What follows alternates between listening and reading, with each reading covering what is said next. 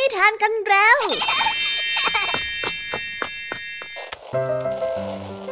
คุณกำลังรับฟังไทย PBS Radio ต่อจากนี้ไปขอเชิญทุกท่าน รับฟังรายการ นิทานแสนสนุกสุดหันษา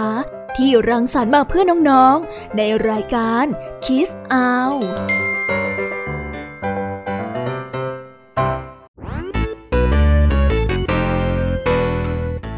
ดัสสวัสดีน้องๆชาวรายการคิสอาวทุกๆคนนะคะ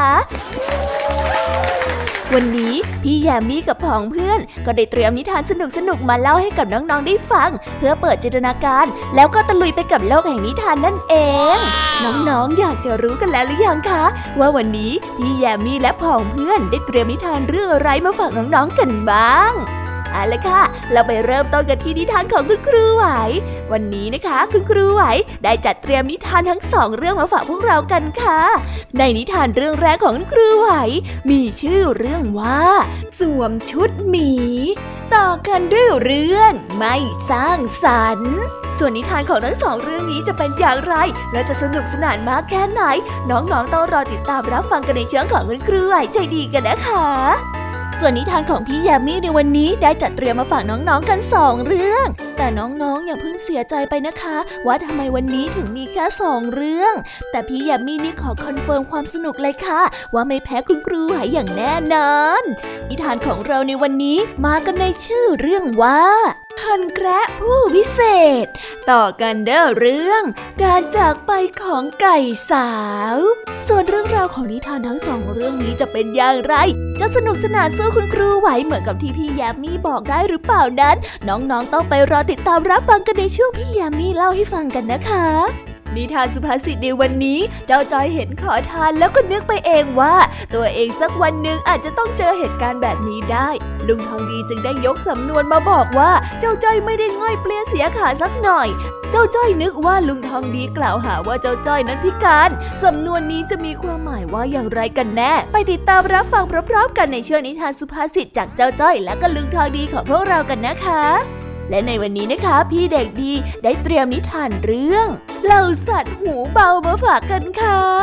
ส่วนเรื่องราวของนิทานเรื่องนี้จะเป็นอย่างไร จะสนุกสนานมากแค่ไหน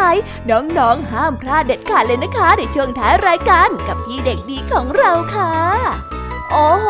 เป็นยังไงกันบ้างล่ะคะ แค่ได้ยินแค่ชื่อเรื่องนิทานก็น่าสนุกแล้วใช่ไหมล่ะคะเด็กๆ พี่ยามีก็ตื่นเต้นอยากจะฟังนิทานที่น้องๆ รอฟังอยู่ไม่ไหวแล้วล่ะค่ะ งั้นเอาเป็นว่าเราไปฟังนิทานทั้งหมดเลยดีกว่าไหมคะ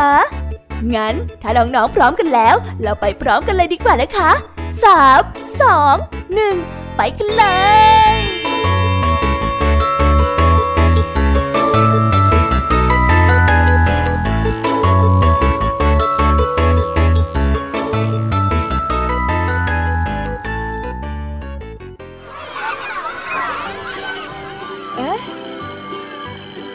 สียงออดดังแล้ว อุ้ยต้องไปเข้าเรียนแล้วล่ะค่ะ ไม่รอช้า เราไปหาคุณครูไหวกันเถอะ ไปกันเลย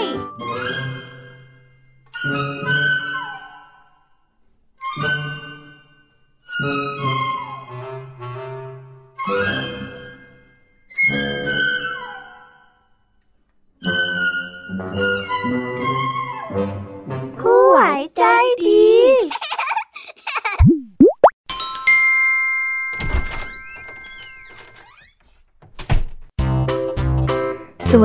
ค่ะเด็กๆ วันนี้นะคะก็กลับมาพบกับคุณครูไหวกันอีกเช่นเคยค่ะ และแน่นอนนะคะ ว่ามาพบกับคุณครูไหวแบบนี้ ก็ต้องมาพบกับนิทานที่แสนสนุกด้วยกันทั้งสองเรื่อง และในวันนี้คุณครูไหวได้จัดเตรียมนิทานที่แฝงไปด้วยแง่คิดคติสอนใจมาฝากเด็กๆกันค่ะ และในนิทานเรื่องแรก ที่คุณครูไหวได้จัดเตรียมมาฝากกันนั้น มีชื่อเรื่องว่า สวมชุดหมี ส่วนเรื่องราวจะเป็นอย่างไร และจะสนุกสนานมากแค่ไหน เราไปติดตามรับฟังพร้อม ๆ กันได้เลยค่ะ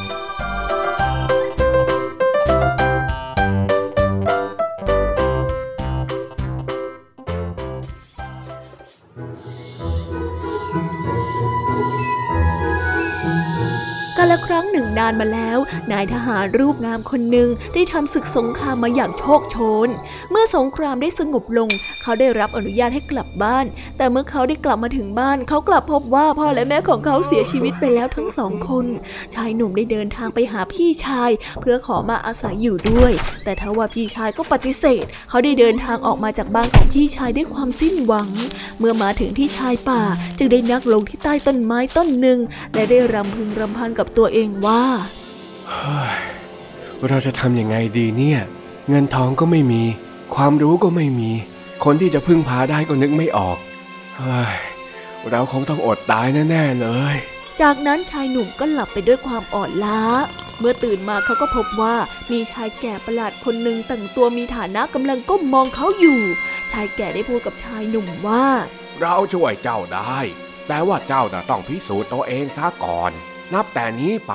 เจ้าห้ามอาบน้ำห้ามชำระล้างร่างกาย ห้ามตัดผมห้ามโกนหนวด แล้วเราจะให้หนังหมีแก่เจ้าหนึ่งชุด เจ้าจะต้องสวมมันไว้ตลอดเวลาด้วยนะ ถ้าอยากได้อาหารหรือเงินทองให้ล้วงไปในกระเป๋าแล้วจะได้เงินทองตามที่หวัง แล้วถ้าหากว่าเจ้าทำตามเงื่อนไขของข้าได้เนี่ยข้าจะบันดาลทรัพย์สมบัติให้กับเจ้า กล่าวจบชายชราก็หายไป นับจากนั้นชายหนุ่มจึงได้สวมหนังหมีและไม่อาบน้ำอีกเลย ผ่านไปได้สองปี เขาได้เริ่มเป็นที่รังเกียจของคนที่ได้พบเห็น เพราะว่าเนื้อตัวสกปรกมอมแมมพบเผ้ารุงรัง ทว่าชายหนุ่มนั้นเป็นคนที่มีจิตใจดีและชอบช่วยเหลือคนอื่นอยู่เสมอๆ วันหนึ่งชายหนุ่มได้ยินเสียงผู้ชายร้องไห้สะอึกสะอื้นมาจากโรงแรม เมื่อได้หันไปดูก็พบว่ามีชายชรากำลังยืนร้องไห้อยู่ที่เคาน์เตอร์ ชายชราได้กล่าวว่า เขานั้นถูกขโมยของไปจนหมดไม่มีเงินจ่ายค่าโรงแรม และไม่มีเงินที่จะไปไหนได้อีก เจ้าของโรงแรมได้เรียกเจ้าหน้าที่มาจับตัวชายคนนั้นไป ชายหนุ่มจึงได้เดินเข้าไปหาและควักเงินในกระเป๋าให้แก่เขา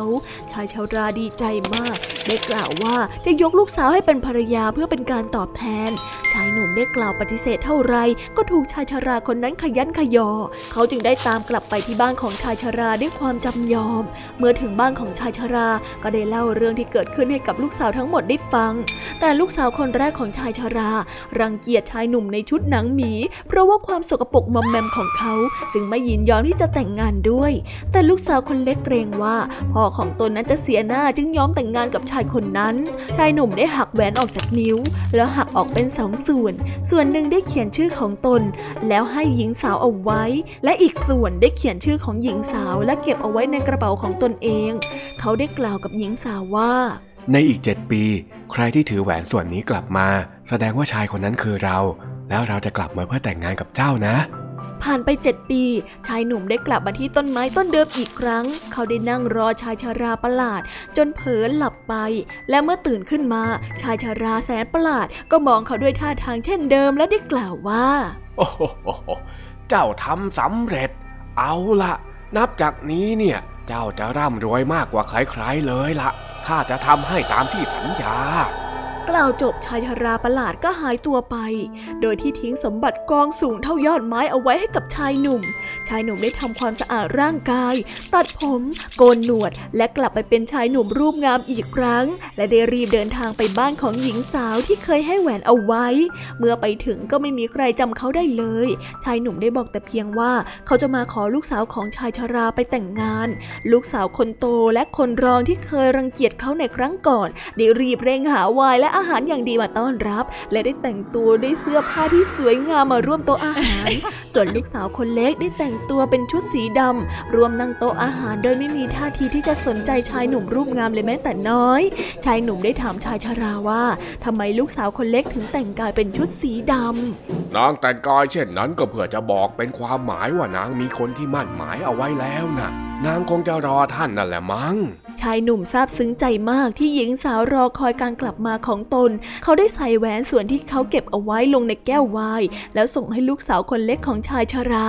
หญิงสาวได้รับแก้ววายไปแบบเลี่ยงไม่ได้ และเมื่อได้เห็นชิ้นส่วนของแหวนในแก้ววายก็รู้ได้ทันทีว่า ชายคนนี้คือชายที่สวมหนังหมีเมื่อห้าปีก่อนนั่นเอง ชายหนุ่มได้หยิบแหวนทั้งสองมาประกบกัน แล้วแหวนนั้นก็กลับสู่สภาพเดิมอย่างมหัศจรรย์ ชายหนุ่มได้สวมแหวนที่นิ้วนางของหญิงสาว และขอแต่งงานในที่สุด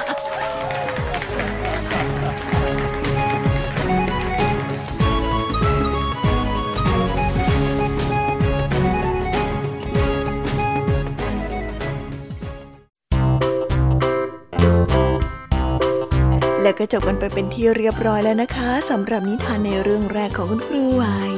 เป็นไงกันบ้างคะเด็กๆ สนุกกันหรือเปล่าคะ ถ้าเด็กๆสนุกกันแบบนี้เนี่ย งั้นเราไปต่อกันในนิทานเรื่องที่สองของคุณครูไหวกันต่อเลยนะ ในนิทานเรื่องที่สองของคุณครูไหว คุณครูไหวขอเสนอนิทานเรื่อง ไม่สร้างสรรค์ส่วนเรื่องราวจะเป็นอย่างไร เราไปติดตามรับฟังกันในนิทานเรื่องนี้พร้อม ๆ กันเลยค่ะ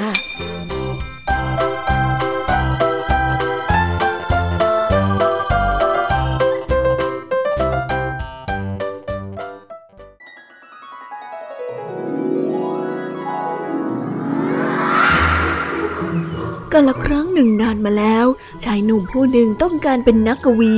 เขาต้องการที่จะสร้างสารรค์ผลงานให้เสร็จก่อนวันอีสเตอร์ที่จะเข้ามาถึง แต่ไม่ว่าจะพยายามสักเท่าไร เขาก็ไม่สามารถที่จะแต่งบทกวีนั้นได้เลย เขาไม่รู้ว่าจะสร้างสารรค์ผลงานกวีเรื่องอะไรดีเราไม่ว่าจะเรื่องใดก็ถูกนำแต่งไปหมดแล้วทั้งนั้น เมื่อสร้างสารรค์ผลงานไม่ได้ เขาก็ได้เริ่มโทษสิ่งต่างๆ ที่อยู่รอบตัว เขาได้โทษว่าที่ที่เขาอยู่นั้นเสียงดังจนเกินไปทำให้เขาไม่มีสมาธิ และโทษไปอีกว่า เป็นเพราะว่าตนเองนั้นเกิดช้าจนเกินไป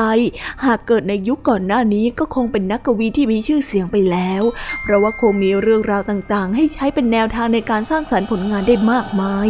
ชายหนุ่มเด็กรุ่นคิดถึงอะไรต่อมีอะไรมากมาย จนทำให้เขานั้นได้ล้มป่วย อาการป่วยของเขาไม่มีหมอคนใดทราบสาเหตุ จนกระทั่งหมอผู้หนึ่งบอกว่า ผู้เดียวที่จะรักษาชายหนุ่มได้ก็คือหญิงนักปราชญ์ผู้หนึ่งที่อาศัยอยู่ในบ้านหลังเล็ก ๆ ชานเมือง ชายหนุ่มได้ไปหาหญิงนักปราชญ์ผู้นั้น และเมื่อไปถึงบ้านของหญิงนักปราชญ์ไม่ทันที่ชายหนุ่มจะบอกถึงสาเหตุการมาของตนเอง หญิงสาวนักปราชญ์ก็ชิงพูดขึ้นมาก่อนว่า เจ้ามาหาข้า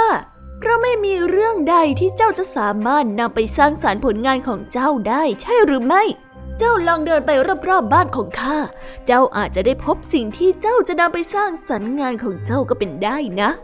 ชายหนุ่มได้เดินไปรอบๆตัวบ้านก็ไม่พบอะไร นอกจากรูปเขียนดินน้ำมันที่เป็นภาพวิวทิวทัศน์และสถานที่ต่างๆข้าไม่เห็นว่าจะมีอะไรเลยนอกจากรูปวาดที่แขวนอยู่เต็มไปหมด มันก็เป็นแค่ภาพวิวทิวทัศน์ธรรมดานี่ แล้วแบบนี้จะเอาไปสร้างสรรค์อะไรได้ล่ะเนี่ย ชายหนุ่มได้กล่าวกับหญิงนักปราชญ์อย่างตรงไปตรงมา เจ้าลองพิจารณารูปเหล่านั้นให้ดีๆ แม้จะเป็นเพียงภาพวาดซึ่งไม่ใช่ของจริงก็ตาม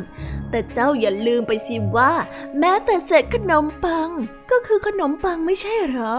หากเจ้าลองเปิดใจมองโดยที่คิดว่ามันเป็นของจริงสิข้าน่ะเชื่อว่าเจ้าจะพบในสิ่งที่จะนำไปสร้างสรรค์บทกวีได้อย่างแน่นอน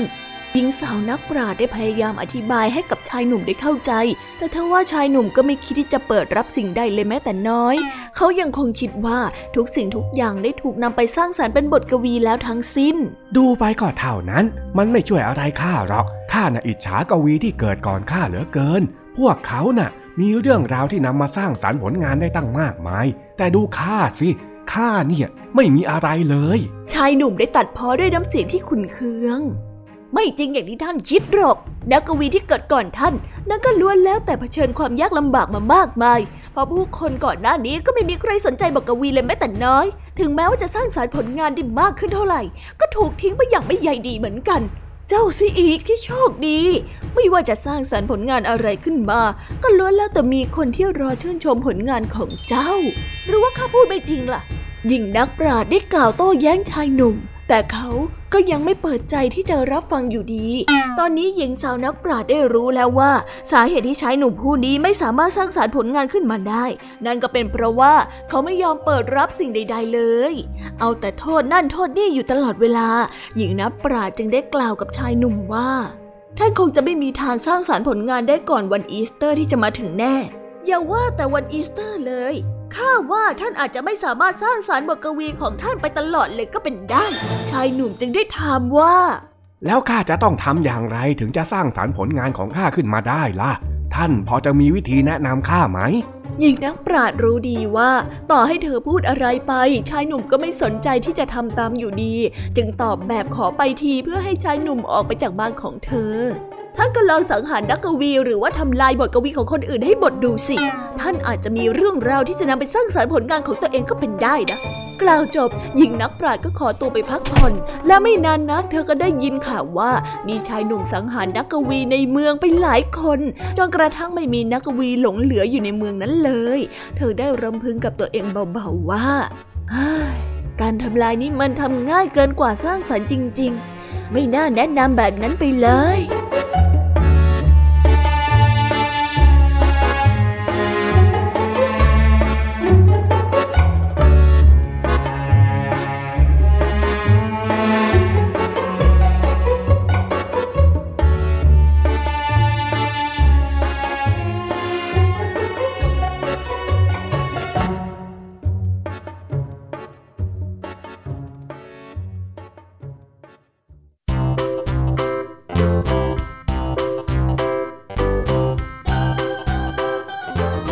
แล้วก็จบกันไปเป็นที่เรียบร้อยแล้วนะคะสำหรับนิทานทั้งสองเรื่องของคุณครูไหว เป็นยังไงกันบ้างล่ะคะเด็กๆ วันนี้เนี่ยสนุกจุใจกันหรือเปล่าเอ่ยมีเด็กๆหลายคนเลยนะคะที่ยังไม่จุใจกัน งั้นเราไปต่อกันในนิทานช่วงต่อไปกันเลยดีกว่าไหมคะเอาละค่ะ งั้นเราไปต่อกันในนิทานช่วงต่อไปกับช่วงพี่ยามีเล่าให้ฟังกันเลยนะคะ แต่สำหรับตอนนี้เนี่ย เวลาของคุณครูไหวก็ได้หมดลงไปแล้ว งั้นครูไหวต้องขอตัวลากันไปก่อนแล้วนะคะ สวัสดีค่ะ บ๊ายบาย และพบกันใหม่นะคะเด็กๆ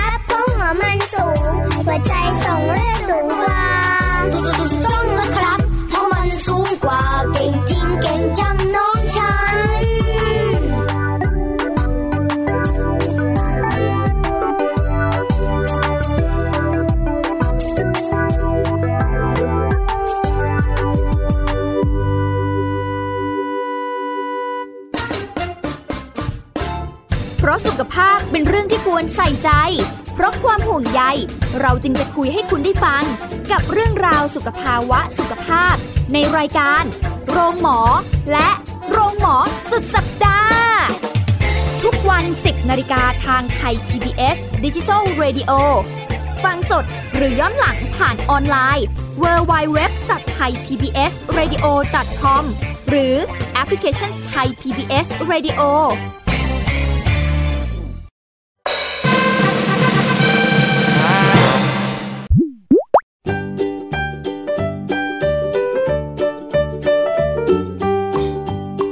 ดัดสวัสดีค่ะ น้องๆที่น่ารักทุกๆคนของพี่ยามีนะคะ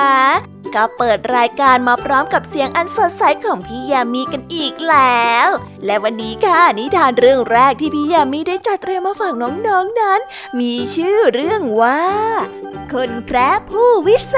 ษ ส่วนเรื่องราวจะเป็นอย่างไรจะสนุกสนานมากแค่ไหน เราไปติดตามรับฟังพร้อมๆกันได้เลยค่ะ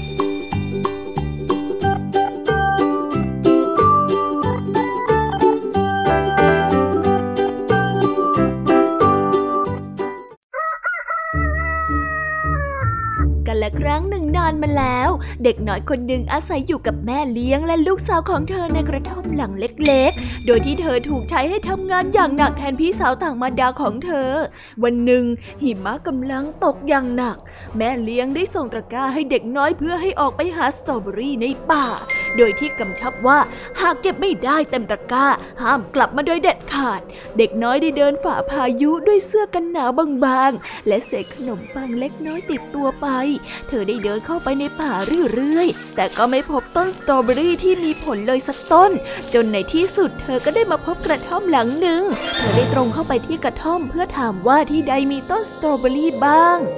มีใครอยู่ไหมคะ มีใครอยู่บ้างไหมคะ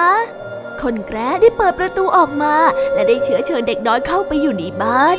เมื่อเด็กน้อยได้เดินเข้าไปในกระท่อมก็พบว่ามีคนแกร้อีกสองคนนั่งอยู่ที่โต๊ะ คนแกร้คนหนึ่งได้เอ่ยขึ้นว่าอายุหิมะตกหนักขนาดนี้ทำไมถึงเดินเข้าป่ามาล่ะ หนูมาเก็บสตรอเบอรี่ค่ะ ท่านพอจะรู้ไหมคะว่ามีสตรอเบอรี่อยู่ที่ไหนบ้าง กล่าวจบ เธอก็ได้หยิบเศษขนมปังขึ้นมาเพื่อกินคลายความหิว หนูจะแบ่งขนมปังให้กับพวกเราหน่อยจะได้มาหนึ่งในสามคนแกรได้เอ่ยขึ้น เด็กน้อยได้ยื่นขนมปังให้ด้วยความเต็มใจ ไหนๆก็ไหนๆแล้ว หนูจะช่วยเราทำความสะอาดกระท่อมหน่อยจะได้หรือเปล่าอะ คนแกรได้เอ่ยขึ้นมาอีกได้ค่ะ เธอได้เดินไปหยิบไม้กวาด แล้วมาทำความสะอาดที่กระท่อมอย่างรวดเร็ว ที่แท้จริงแล้วคนแกรทั้งสามก็คือเทวดาที่มีหน้าที่ช่วยเหลือเด็กดี คนแกรได้ปรึกษากันว่าจะให้พรวิเศษแก่เด็กน้อยนิสัยดีคนนี้ให้เธอเติบโตขึ้นเป็นหญิงสาวที่สวยงาม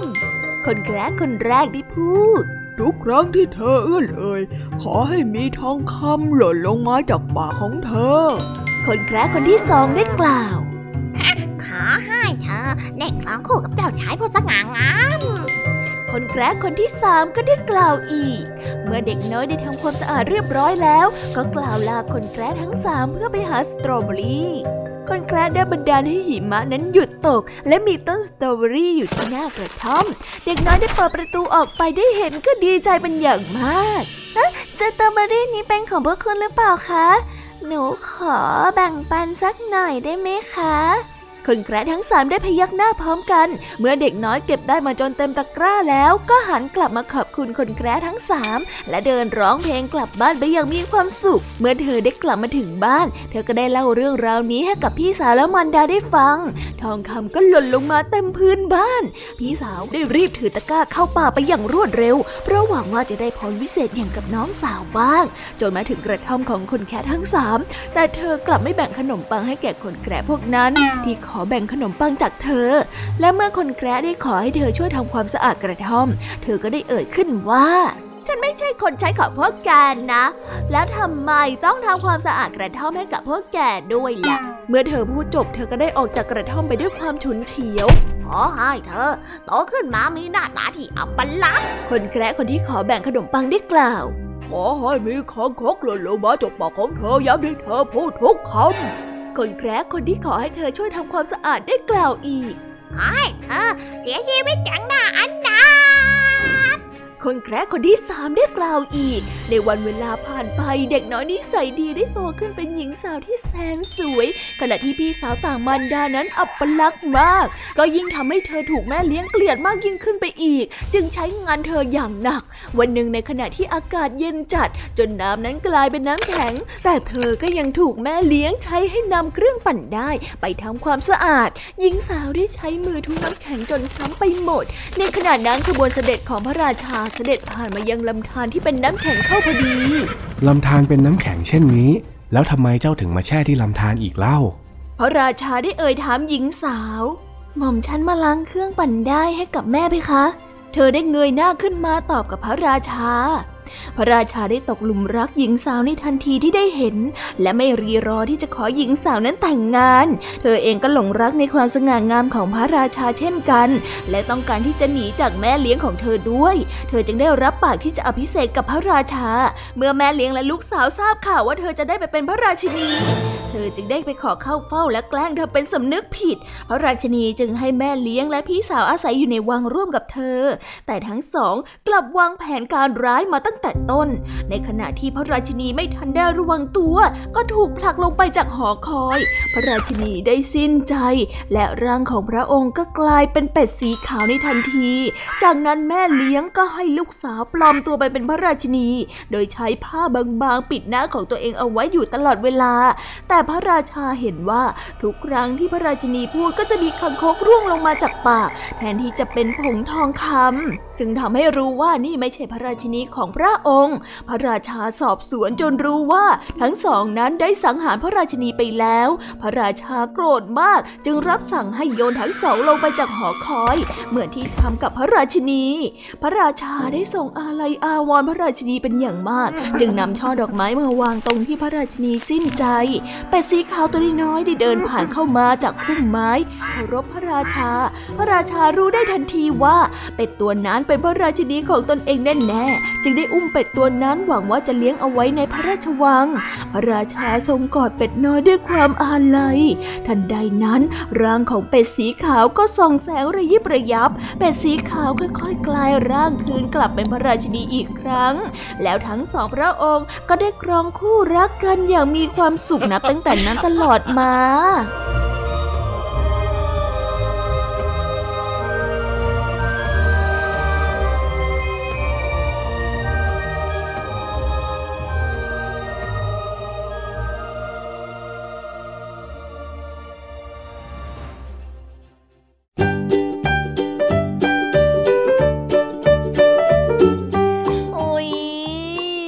บนิทานเรื่องแรกของพี่ยามีกันลงไปแล้วว่าเผอแป๊บแป๊บเดียวเอง แต่พี่ยามีรู้นะคะว่าน้องๆออย่างไม่จุใจกันอย่างแน่นอน พี่ยามีก็เลยเตรียมนิทานแนวเรื่องที่สองมาฝากเด็กๆกันค่ะ ในนิทานเรื่องที่สองนี้ มีชื่อเรื่องว่า การจากไปของไก่สาวส่วนเรื่องราวจะเป็นอย่างไร และจะสนุกสนานมากแค่ไหน เราไปรับฟังพร้อม ๆ กันได้เลยค่ะ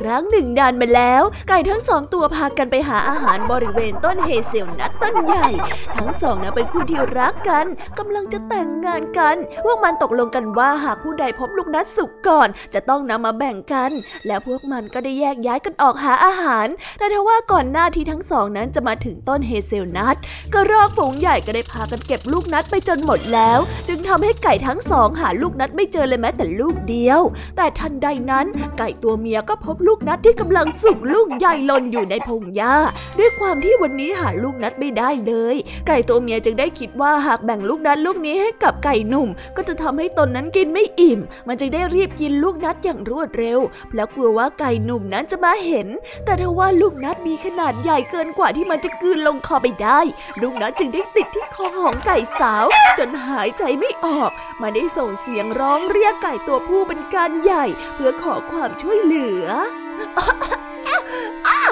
น้ำให้ฉันหน่อยอ้าฉันฉันฉันฉันฉันฉันฉันกำลังจะแย่แล้ว เมื่อทราบเรื่องราว ไก่ตัวผู้ก็ไม่ได้ต่อว่าไก่ตัวเมียเลยแม้แต่น้อย แล้วรีบไปหาน้ำมาให้อย่างรวดเร็ว แต่เมื่อไก่ตัวผู้ได้วิ่งไปถึงลำธารเพื่อขอน้ำปรากฏว่าลำธารกับสะพานกำลังทะเลาะกันอยู่ลำธารได้โกรธสะพานที่เอาผ้าพันคอของมันไป จึงอยู่ในอารมณ์การโมโห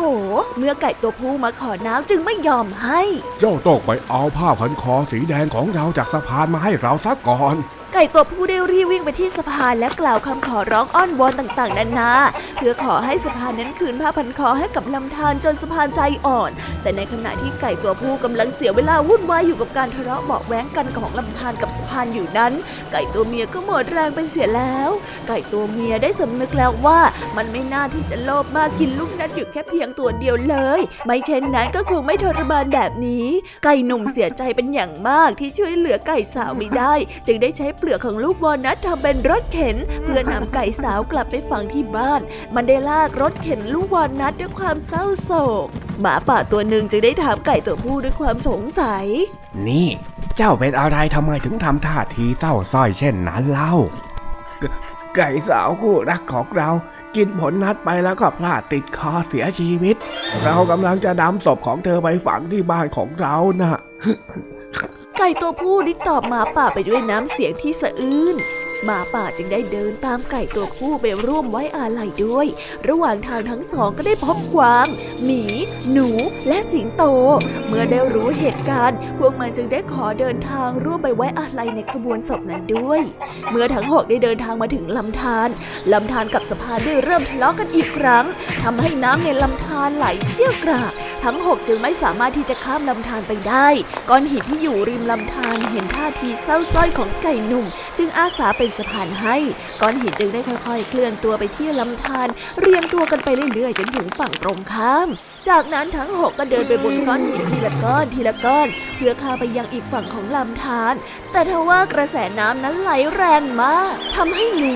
กวางหมีสิงโตและหมาป่าไหลไปกับกระแสน้ำเหลือเพียงแค่ไก่ตัวผู้เท่านั้นที่สามารถผ่าร่างของไก่สาวข้ามลำธารไปได้สำเร็จ เมื่อกลับมาถึงบ้าน ไก่หนุ่มค่อยๆ ใช้เท้าคุ้ยเขี่ยทีละน้อยทีละน้อย จนกลายเป็นหลุมใหญ่ มันค่อยๆนำร่างที่ไร้วิญญาณของไก่สาววางลงในหลุมที่มันขุดขึ้นจากนั้นก็กรบหลุมและตกแต่งด้วยดอกไม้อย่างสวยงาม ไก่หนุ่มได้นั่งอยู่ข้างหลุมศพด้วยความเสียใจ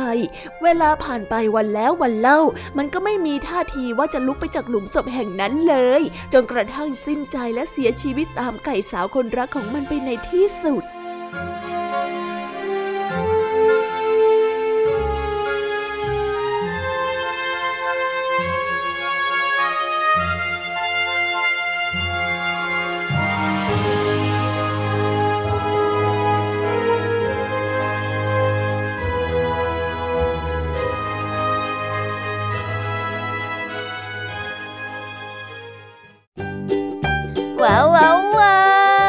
จบกันไปเป็นที่เรียบร้อยแล้วนะคะสำหรับนิทานของพี่ยามีเป็นไงกันบ้างคะเด็กๆ ได้ข้อคิดหรือว่าคติสอนใจอะไรกันไปบ้าง อย่าลืมนำไปเล่าให้กับเพื่อนๆที่โรงเรียนได้รับฟังกันด้วยนะคะ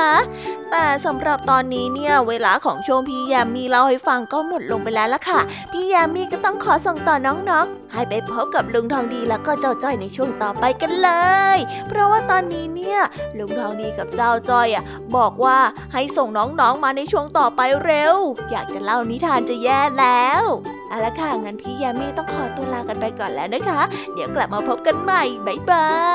ย ไปหาลุงทองดีกับเจ้าจอยกันเลยค่ะ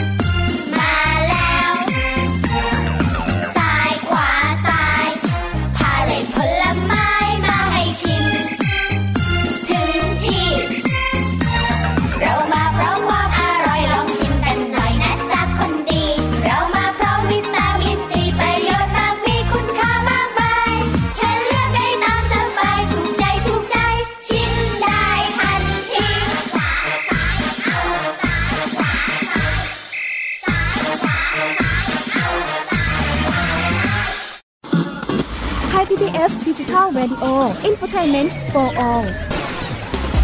สถานีที่คุณได้ทั้งสาระและความบันเทิง บนขึ้นระบบดิจิทัล ทุกวัน 6 โมงเช้าถึง 3 ทุ่ม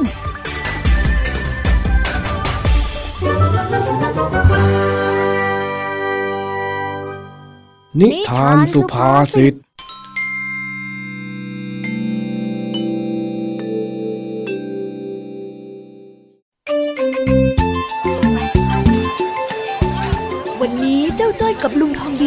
มาเที่ยวตลาด แล้วบังเอิญว่าเจ้าจ้อยเห็นขอทาน ก็เกิดความสงสัยว่าทำไมคนเราถึงสามารถนั่งเฉยๆ แล้วกลายเป็นอาชีพได้ จึงได้ถามลุงทองดีอ้าวเจ้าจ้อยทำไมถึงเดินช้าจังล่ะฮะก็เมื่อกี้จ้อยเจอคนที่เขาไม่มีแขนแล้วก็นั่งขอเงินอยู่นะจ๊ะจ้อยแค่สงสัยว่าทำแบบนี้ก็ได้เหรอจ๊ะอ๋อขอทานน่ะเหรอว่าแต่ทำแบบไหนกันล่ะ แบบที่เองว่าน่ะก็ นั่งอยู่เฉยๆ แล้วก็ขอเงินคนอื่นเป็นอาชีพนะจ๊ะน่าอิจฉาจังเลย เองไปอิจฉาอะไรเขาล่ะนะฮะ มันก็ก็คงจะขอได้นั่นแหละ แต่แบบนั้นน่ะจะเรียกว่าอาชีพมันก็คงไม่ใช่หรอกมั้งถ้างั้นก็หมายความว่าในอนาคตถ้าจ้อยไม่มีเงินใช้จ้อยก็มานั่งขอทานแบบนี้ได้เหมือนกันนั่นแหละจ๊ะโอ้ยมันก็ได้นั่นแหละ แต่ทำไมเองถึงไปคิดแบบนั้นเล่า อ้าวก็จ้อยไม่รู้นี่นา วันข้างหน้าจ้อยอาจจะประสบอุบัติเหตุแล้วแขนขาดเหมือนกับน้าคนที่นั่งขอทานตรงนั้น แล้วก็ไม่รู้ว่าจะไปทำงานอะไรก็ได้นี่นา อืม คิดมากเกินไปแล้วเองนะฮะแต่ลุงทองดีบอกจ้อยเองนะว่าอย่าประมาท เพราะอะไรก็เกิดขึ้นได้นี่ อันนั้นก็ใช่ แต่ว่าเองก็เรียนหนังสือ แถมร่างกายยังครบ 32 ไม่ได้ง่อยเปลี่ยเสียขาซะเมื่อไหร่เล่าไม่เลยเหรอลุง แถมยังเสียขาด้วย นี่ลุงแช่งจ้อยเหรอเนี่ย โอ้ยเปล่าโว้ยข้าไม่ได้แช่ง ไม่ได้ง่อยเปลี่ยเสียขาที่ข้าพูดนะ่ะมันเป็นสำนวนไทยที่หมายถึงมีร่างกายปกติสมบูรณ์ดีต่างหากเล่า อ๋อจ้อยก็นึกว่าลุงทองดีจะแช่งจ้อยซะอีก แม่ ใครจะไปแช่งหลานสุดที่รักลงได้เล่า แล้วอีกอย่างเนี่ยนะ คนเราเนี่ยมีความรู้ก็เหมือนมีทรัพย์ติดตัว ต่อให้จะง่อยเปรี้ยเสียขาแค่ไหนเราก็เอาตัวรอดได้ เองสังเกตดีๆนะ ขอทานคนนั้นน่ะเขาร้องเพลงด้วยเห็นไหม เขาไม่ได้นั่งขอเฉยๆนะน่ะอ๋อก็จริงด้วยนะลุง แต่จ้อยร้องเพลงไม่เป็นนี่นานี่ไอ้จ้อย เองพูดเหมือนกับว่าเองโตไปแล้วอยากจะเป็นขอทานอย่างนั้นน่ะ เอ้า ก็ไม่อยากเป็น แต่จ้อยกลัวว่าถ้าวันหนึ่งจ้อยไม่เก่งพอ แล้วจ้อยจะไม่มีงานทำจนต้องมาขอทานนะสิจ๊ะคิดไกลเกินไปแล้วเองน่ะ ทุกวันนี้เนี่ยแค่ตั้งใจเรียน แล้วก็ไม่ไปเล่นอะไรพี่เรนพี่เรนจนร่างกายต้องเกิดอุบัติเหตุก็พอแล้ว เองน่ะไม่ต้องไปคิดสงสารหรือว่าอิจฉานาขอทานคนนั้นเขาหรอก บางคนเขาก็สู้ชีวิตของเขาในแบบที่เขาต้องทำส่วนเราเนี่ยก็ต้องสู้ชีวิตของเราเหมือนกัน ต่างคนต่างก็ทำหน้าที่ของตัวเองนะ แล้วเราช่วยอะไรนะเขาไม่ได้เลยเหรอจ๊ะ ได้สิทำไมจะไม่ได้เล่าแล้วเราจะช่วยยังไงบ้างอะจ๊ะ ก็เอาเงินไปให้เขา หรือว่าซื้อของกินไปให้นาเขาก็ได้นี่นะอ้าวช่วยเหลือกันเท่าที่ทำได้ แต่จ้อยไม่มีตังค์อะขอตังค์ลงทางดีหน่อยสินะนะนะนะสงสารนะเขาอะถือซะว่าช่วยเหลือกันไงลุงอะอะเอาไป แล้วก็จำไว้ว่าวันไหนที่โตแล้วเนี่ยก็อย่าลืมเห็นอกเห็นใจเพื่อนร่วมโลกแบบนี้ด้วย เข้าใจไหมอุ้ยได้เลยจ้ะลุงจ้อยน่ะจะขอตังค์ลงทางดีไปช่วยเหลือคนที่เดือดร้อนทั่วโลกเลยเฮ้ยเฮ้ยเฮ้ยแล้วทำไมมันต้องเป็นตังค่าด้วยเล่าถึงตอนนั้นเองก็ใช้ตังเองสิโว้ยก็จ้อยอยากทำบุญร่วมกับลุงทางดีนี่นาไปไปไป เอ็งรีบเอาเงินไปให้น้าเขาซะ เดี๋ยวเราเนี่ยจะกลับไปสู้กับชีวิตเราต่อ ป่านนี้เนี่ยแม่เอ็งรอเรากลับไปทำหมูปิ้งจะแย่อยู่แล้ว ก็ได้จ้ะ งั้นเดี๋ยวจอยรีบไปรีบมานะจ๊ะ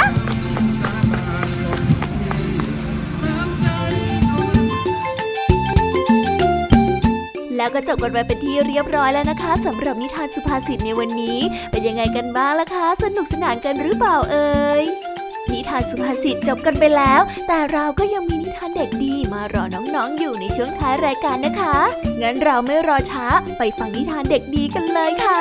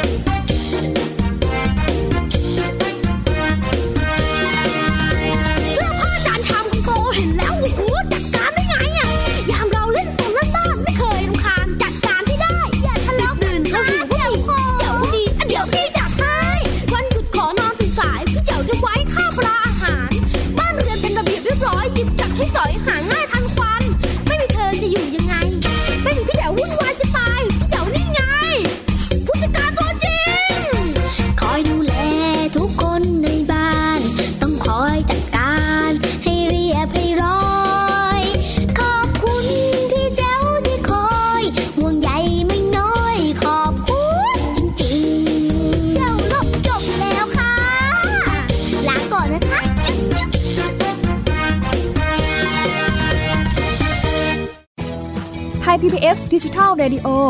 Infotainment for All สถานีวิทยุดิจิทัล จากไทย PBS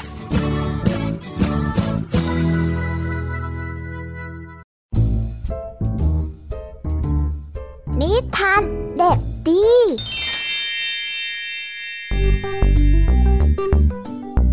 สวัสดีครับน้องๆ วันนี้ก็กลับมาพบกับพี่เด็กดีกันอีกแล้ว อนว่ามาพบกับพี่เด็กดีแบบนี้ ก็ต้องกลับมาพบกับนิทานที่แสนสนุกกันในช่วงท้ายรายการ และวันนี้นะครับ พี่เด็กดีก็ได้เตรียมนิทานเรื่องเล่าสัตว์หูเบามาฝากกัน ส่วนเรื่องราวจะเป็นอย่างไร ถ้าน้องๆออยากจะรู้กันแล้ว งั้นเราไปติดตามรับฟังกันได้เลยครับ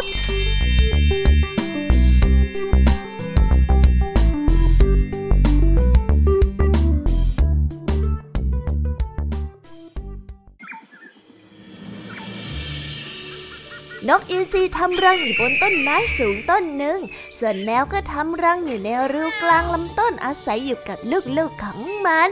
ส่วนหมูป่าและลูกก็อาศัยอยู่ในโพรงต้นไม้ แมวต้องการที่จะครอบครองต้นไม้ต้นนั้นแต่เพียงผู้เดียวจึงได้วางแผนการยุยงอินทรีว่า นี่ท่านรู้ไหมว่าท่านหมูป่าที่อาศัยอยู่ในโพรงด้านล่างนั่นน่ะ มีแผนการชั่วร้ายอยู่ล่ะ มันน่ะต้องการที่จะขุด รากของต้นไม้ ให้ล้มแล้วก็จับลูกๆของท่านเป็นอาหารน่ะฉันเนี่ยนะแอบได้ยินมา ฉันก็ใจมันดีฉันเนี่ยแอบได้ยินมันพูดกับลูกๆโอ้ยฉันเนี่ยนะ ใจไม่ดีเลยล่ะ ฉันก็เลยรีบมาบอกเธอนะอย่างนั้นมันก็ลงไปยุแม่หมูป่าว่า นี่ โธ ฉันน่ะได้ข่าวว่าอีสิงจับลูกวัวเจ้ากินเป็นอาหารมันละอ้าฉันน่ะเพิ่งขึ้นไปหาแม่อีสีเมื่อกี้ แล้วแม่อีสีก็พูดเรื่องนี้ให้ฉันฟังน่ะ แม่หมูป่าได้ยินก็กลัวมาก ทั้งสองครอบครัวจึงไม่ออกไปล่าเหยื่อ เพราะต่างระแวงกันและกันว่าลูกของตนนั้นจะตกเป็นเหยื่อของอีกฝ่าย ส่วนแมวเจ้าเล่ห์ก็ใช้เวลาในตอนกลางคืนออกไปหาอาหารให้แก่ลูกๆของมัน เพื่อไม่ให้สัตว์ทั้งสองจับได้ ไม่นานทั้งครอบครัวแม่หมูป่าและครอบครัวนกอินทรีก็ต้องอดตายแล้วก็เสียชีวิตไปในที่สุด และเป็นเหยื่อให้แก่แมวและลูกๆของมัน นิทานเรื่องนี้จึงได้สอนให้เรารู้ว่า คนหูเบาเชื่อคนง่าย มักจะตกเป็นเหยื่อของผู้ที่ไม่หวังดี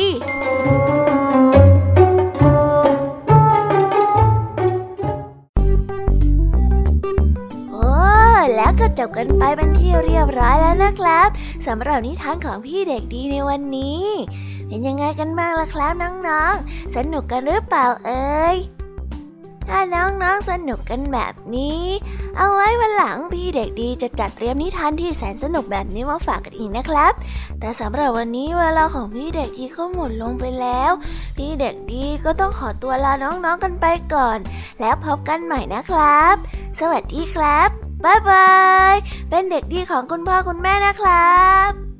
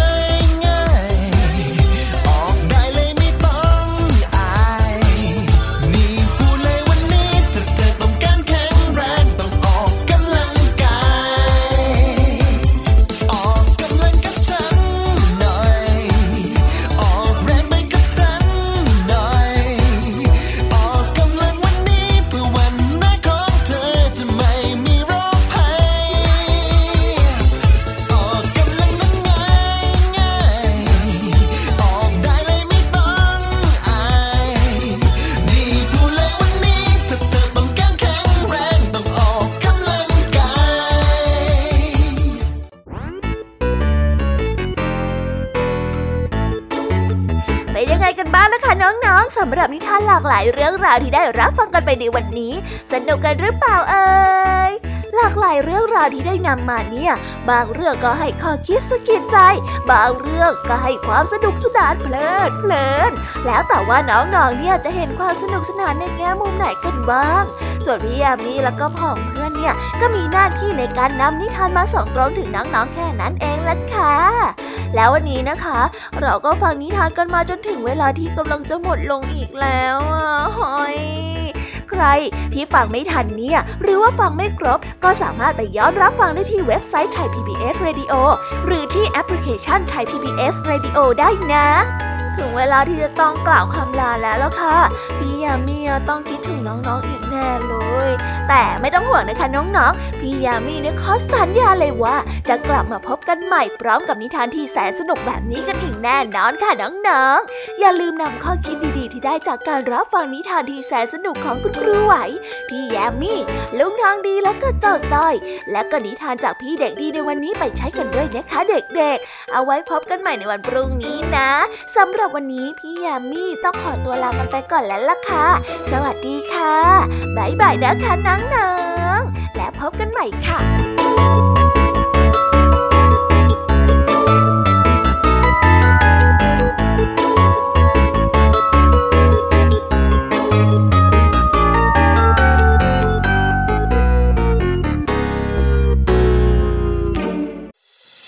ติดตามรับฟังรายการย้อนหลังได้ที่เว็บไซต์และแอปพลิเคชันไทย PBS Radio